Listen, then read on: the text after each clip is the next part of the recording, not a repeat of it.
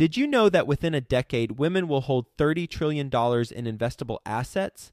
Yet somehow, only nineteen percent of women reported feeling confident in selecting investments that align with their long-term goals. Our friends at InvestHer are out to change that. InvestHerCon is the number one premier conference for women in real estate, and it's happening June second through the fourth in Austin, Texas.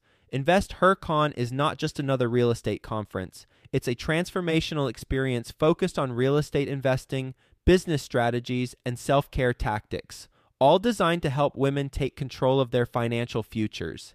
Gain the knowledge and skills you need to grow your portfolio and build a sustainable business, all while connecting with over five hundred women who are playing at the same level. To learn more and to get your tickets, visit InvestHerCon dot com today and use the code one hundred best ever to get one hundred dollars off your ticket. That's InvestHer, H E R, con dot com, promo code one hundred best ever to get one hundred dollars off your ticket. I think I would have to go with that original story of my dad and say diversification. It's what I push now to multifamily owners if I have a single family portfolio listing. Best ever listeners, you ready to take your online advertising into the big leagues? Are you ready to get more leads? Well, how about we do all this for free? Yeah, sure, free. Well, it starts out with a free strategy session with Dan Barrett. You recognize his name, episode five hundred sixty-five, titled Google AdWords and Cutting Edge Strategies. He's the only certified Google partner agency that works exclusively with real estate investors. That's why I'm talking about him. And he's managed over a million dollars of client spend and scored an eightieth percentile for or higher for best practice. Basically, he knows his stuff. And he is offering a free strategy session for one hour to do a deep dive with you and learn about your market and collaboratively come up with an online advertising strategy based on your target audience. And he's offering to do this for the best ever listeners. Go to adwordsnerds.com forward slash Joe. Now, I mentioned free. Well, the strategy session is free. And then you can either take the online advertising strategy that he comes up with on the call and go implement it yourself. There you go. It's free.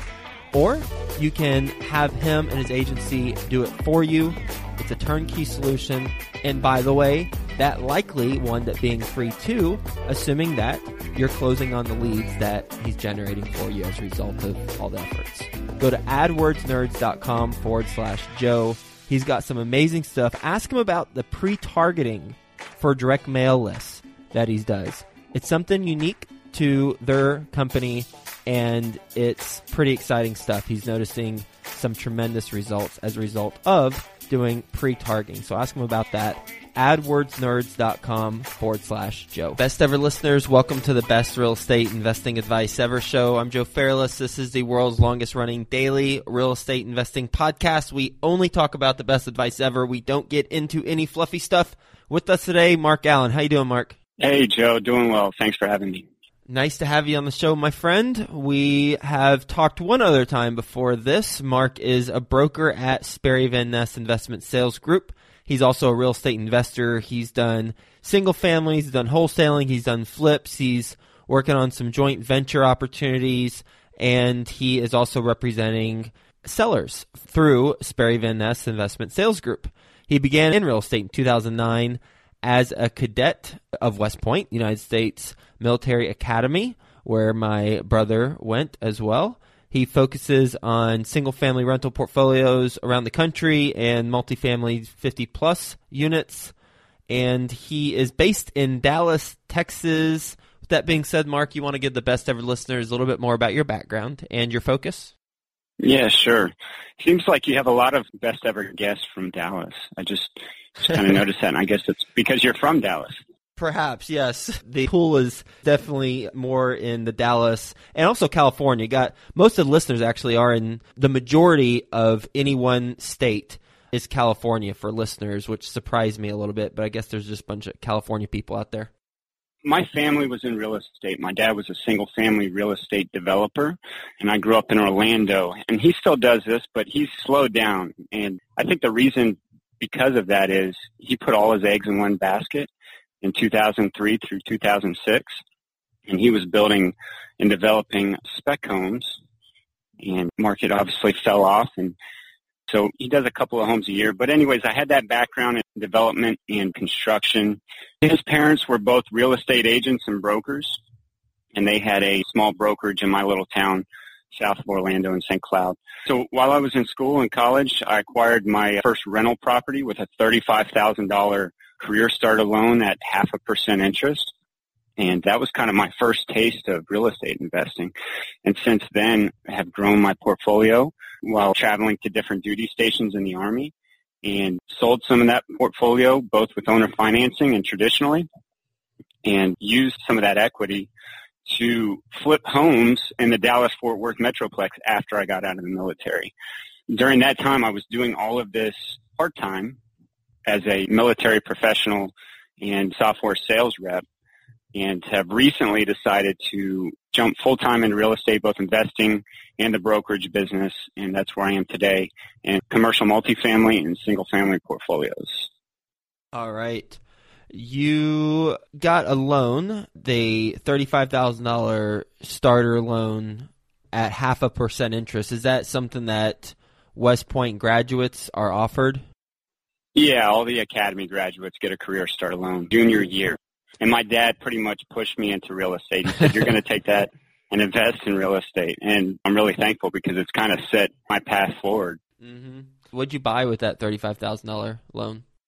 It was a two-bed, two-bath condo in two thousand nine. The market had just crashed. Similar condos were selling for one hundred K to one hundred twenty K, and I bought it for twenty K. Wow. So since then, yeah, it's worth about sixty thousand dollars. I still have that property. I still hold that. And it's worth about sixty K now. I put maybe four K into it, and it rents for seven hundred seventy dollars a month to a Section eight tenant. Mm-hmm. What were your colleagues doing with that thirty-five thousand dollars? I guess everyone was doing a little bit of everything. Some were throwing it on black in Vegas, and some were buying brand new Chevy Corvettes, and some were investing. It was a good time to invest, so the smart ones either put it in real estate or put it in the stock market. All right. You got that first deal, and then you have been doing a smattering of different stuff. You mentioned you sold some of your portfolio with owner financing. Why did you do owner financing? Because I wanted to still reap the benefits of cash flow. That was kind of the whole reason I got into real estate in the beginning, was to have some mailbox money coming in each month. Most of the properties were in the Killeen, Fort Hood area, and it's not your traditional market. It's got average rent and sales appreciation at maybe one to three percent annually. So I just thought it made sense for me to sell with owner financing and still have some mailbox money coming in. Mm-hmm. What'd you sell, and what were the terms? Well, there was a couple of different properties, so I'll just go with the most recent. And it was actually a deferred seller financing. It's like a rent-to-own, which is mm-hmm. kind of difficult in Texas, and you have to find an attorney that's well-versed and knows what he's doing. And I think it also takes a little bit of trust with the attorney and the investor as well. So what I did was I still had an underlying mortgage on this property. The home was maybe worth one hundred sixty K on the retail market. I was able to sell for one hundred seventy on a rent-to-own contract. So they put down a small deposit. It was three percent of the down payment of one hundred seventy K. And I still charge them rent. The rent is thirteen hundred dollars, but they pay seventeen hundred dollars per month. And that additional four hundred dollars a month goes right into my pocket. Mm-hmm. And the agreement was a twenty K down payment. So once it accrues to twenty K, the deed of trust transfers to the renter's or then buyer's name, and it turns into a owner finance situation where they continue to pay me. I structured the loan at six and a half percent interest mm-hmm. at one hundred seventy K. So their payment pays down the underlying mortgage, and then it puts a little money in my pocket. So I think they'll end up paying fourteen oh six per month. The mortgage is like ten sixty-five on that property. So nearly three hundred fifty dollars of cash flow. Did you do thirty-year term with them? Yeah, I did do a thirty-year term. I know some people are big on three-year ARM or the five-year bubble or something like that, but I just did a thirty-year term. Because cash flow is the play you're going for right now, and it gives you cash flow for thirty years. You didn't necessarily need the chunk of money up front, right? Exactly, yeah. Interesting. And how did you find those rent-to-own individuals? I marketed via Zillow. I would just put an ad on Zillow. I'd actually put an ad on Craigslist as well, but I think most of my prospects came from Zillow, and I would just highlight in the summary that rent-to-own, bad credit is okay. And uh, I had quite a few people that were interested in learning about rent-to-own, what it has to offer them, and uh, how they could become homeowners. Mm. And in all those situations, the homeowners were extremely thankful. Oh, yeah. Absolutely. They had something happen in their credit history at one point, and otherwise, most of them, they had families of two, three, four kids, and they wanted to be homeowners, so that kind of helped them achieve their dreams. Hmm. What attorney did you use to structure that in Texas? Scott Horn, Horn and Associates. He's out of Garland, Texas, and he's a very busy man. I ran into him the other night, but he's one of the guys that's well-known in the Dallas-Fort Worth Metroplex, or Texas for that matter, that is known for these creative type of transactions. All right, so now let's transition a little bit with Sperry Van Ness. What's your focus right now? You got anything in the pipeline? Yeah, absolutely. We have some on and off market deals, both in Texas and Oklahoma. We're licensed in Oklahoma, but we can use the S V N platform to get listings really all over the country. So there's been a big push. I'm going to say seventy-five percent of our business is multifamily, and the other twenty-five percent is a single-family portfolio. And single-family portfolios have been an emerging asset class. Traditionally in the past, there's a lot of commercial investment institutional groups. They buy office space, they buy multifamily, they buy retail. Well, now, since the market crashed, you have a bunch of groups, private equity, hedge funds, REITs, that are now buying homes in the droves. And as cap rates continue to compress in commercial sectors, single-family portfolios have become quite attractive because now they're not based on comparable sales. They're valued on the net operating income. Got it. How many do you need in order to have a bulk sale or bring in portfolio? You could have two. We have a new agent that just listed four in Garland, but we have everything right now from four to four hundred seventy-five in Chicago. Hmm. And why would someone who has four sell it in bulk? Let me talk a little bit about with single-family portfolios or wrapping properties into a portfolio, you have multiple exit strategies as it provides a hedge on the market if you're in an up market or down market. So when residential values are higher, the owner can exit on an individual sales basis. If home values decrease, rental homes maintain their value with the rental income. And if you really want to, owners can sell their property with seller financing as well. But homes are spread over a larger area, which spreads the risk of the value swings in any submarket, which I think is one advantage. They can be sold in parts. So if you own twenty homes, you don't have to sell the whole portfolio. You can sell ten homes and still leaving you with some cash flow. In the same respect, you can refinance portfolios in sections. So again, if you had a portfolio of twenty, you could refinance in ten. But kind of back to your question, so there's discounts with closing costs and brokerage fees typically reduced. If you sell on the M L S, you're going to sell typically the six percent, three percent buy, three percent sell. Depending on the size, we adjust the brokerage fees. If you sell in bulk, you have the ability to ten thirty-one exchange into something bigger. So if you try to ten thirty-one exchange each home, managing that many transactions will probably kill you. But if you exit as portfolio, it's much easier to exchange. So you can think about how much you're going to save in capital gains taxes and depreciation recapture. If you think about friction costs, preparing a home for sale in the retail market is going to require you to wait for the tenants to move out and become vacant. Then you have to go through repaint, replace carpet, flooring, et cetera. So you may have one to three months with no cash flow. And then you're still responsible for the taxes, the insurance, the mortgage costs.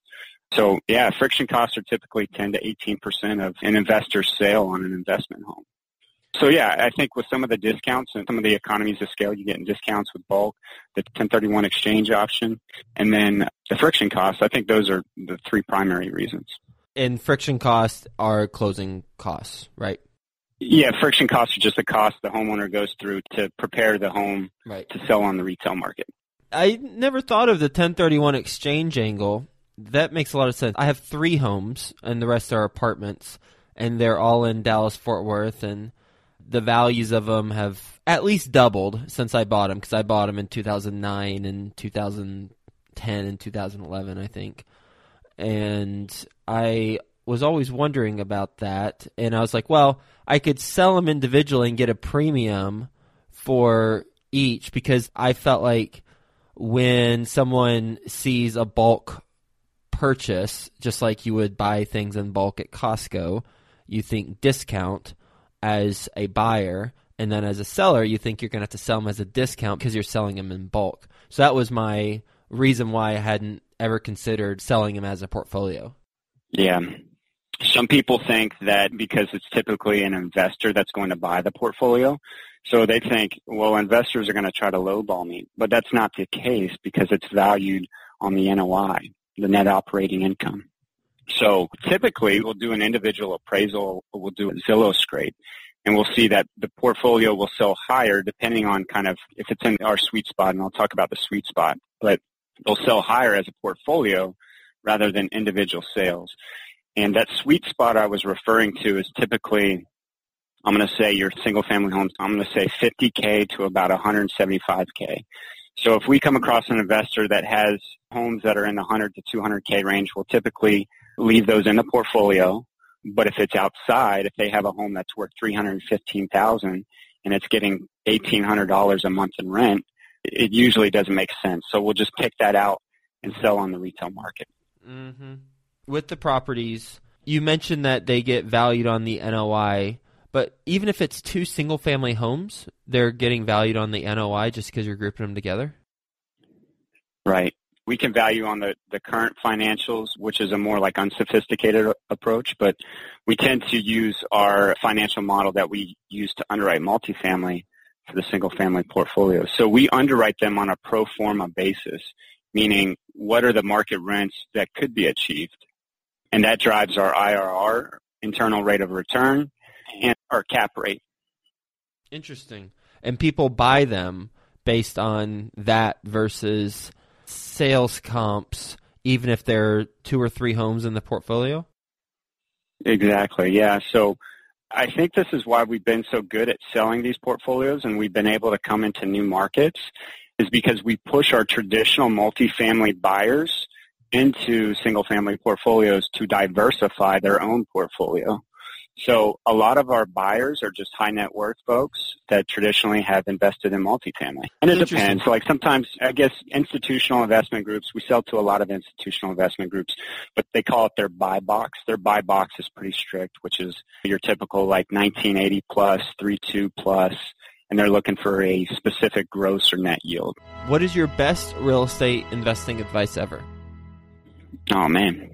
I think I would have to go with that original story of my dad and say diversification. It's what I push now to multifamily owners if I have a single-family portfolio listing. So same thing. My dad put all of his eggs into one basket in two thousand four through two thousand six and ended up getting pretty much caught with his pants down with several loans on the books. So that was a lesson that I learned from him. Luckily, I didn't have to learn from myself. You ready for the best ever lightning round? Yeah, let's go for it. All right, let's do it. First, a quick word from our best ever partners. Got your free strategy session to generate online leads yet? Well, if not, go to adwordsnerds.com forward slash Joe. Dan Barrett's going to give you a concrete online advertising strategy by the end of the conversation. You can choose to implement it yourself, or you can work with this team and they'll implement it for you. adwordsnerds.com forward slash Joe. Are you a real estate investor and you're trying to do it all yourself? Then you got to stop the insanity, my friend, and go hire virtually. Virtual Office V A is a U S-based and trained real estate virtual assistant company. They can free up your time. You can go to their website, learn what they're all about, and go sign up for a virtual assistant. Go to virtual office v a dot com. That's virtual office v a dot com. Best ever book you've read? So books, I think, are like movies. There's too many good ones out there. But I'll go with a recent one I read, Never Eat Alone by Keith Ferrazzi, and it's a book about building relationships, building your brand, your own personal brand, and networking. Best ever personal growth experience. What'd you learn from it? War in Afghanistan. What did I learn? Be proud that you're an American and have the freedom to build businesses, invest in real estate, marry who you want to marry, because those same freedoms aren't afforded in other countries. Practice the fundamentals. I think that's another thing I learned from war is we trained our butts off prior to deploying, and nothing we faced was similar to our training, but we had the fundamentals down pat, which allowed us to adjust on the fly. And we called them P C Cs. I think that would be the third thing. P C Cs, P C Is. P C Cs are just like due diligence in real estate. Before you set out on a mission, check to make sure you have all your necessary equipment and that it's functioning properly. So kind of like due diligence. Best ever deal you've done? I'd probably say the first deal that I did when I got to Dallas. I did a lot of direct mail marketing and got a seller that was interested in selling, but the numbers didn't work out. And the only way I was able to work it out was to take the property subject to the existing mortgage for one hundred eighteen thousand dollars.